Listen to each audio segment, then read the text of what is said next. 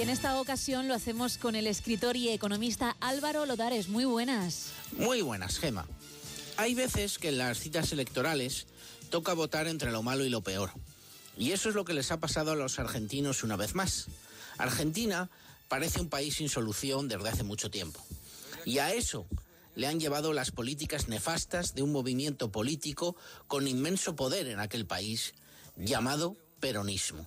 El peronismo en Argentina ha sido capaz incluso de mutar ideológicamente hablando para mantenerse en el poder.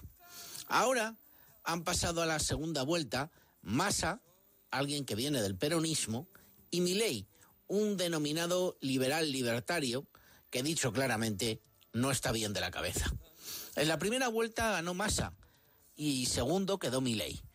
Juntos por el cambio, que no ha pasado a segunda vuelta, ha pedido el voto en la misma para Milei.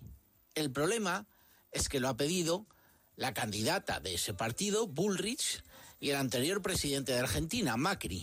Y Juntos por el Cambio es una amalgama de partidos que van desde el centro y la derecha hasta el centro izquierda, que no están muy por la labor de votar a alguien como Milei, con sus ideas y además con sus insultos dirigidos hacia esos a los que ahora les pide el apoyo.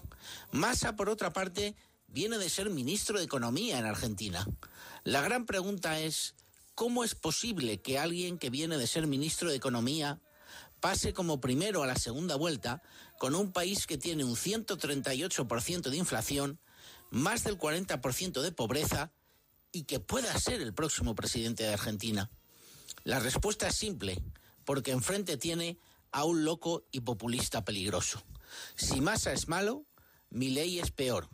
Es del grupito de Bolsonaro, Trump, los ultraconservadores polacos.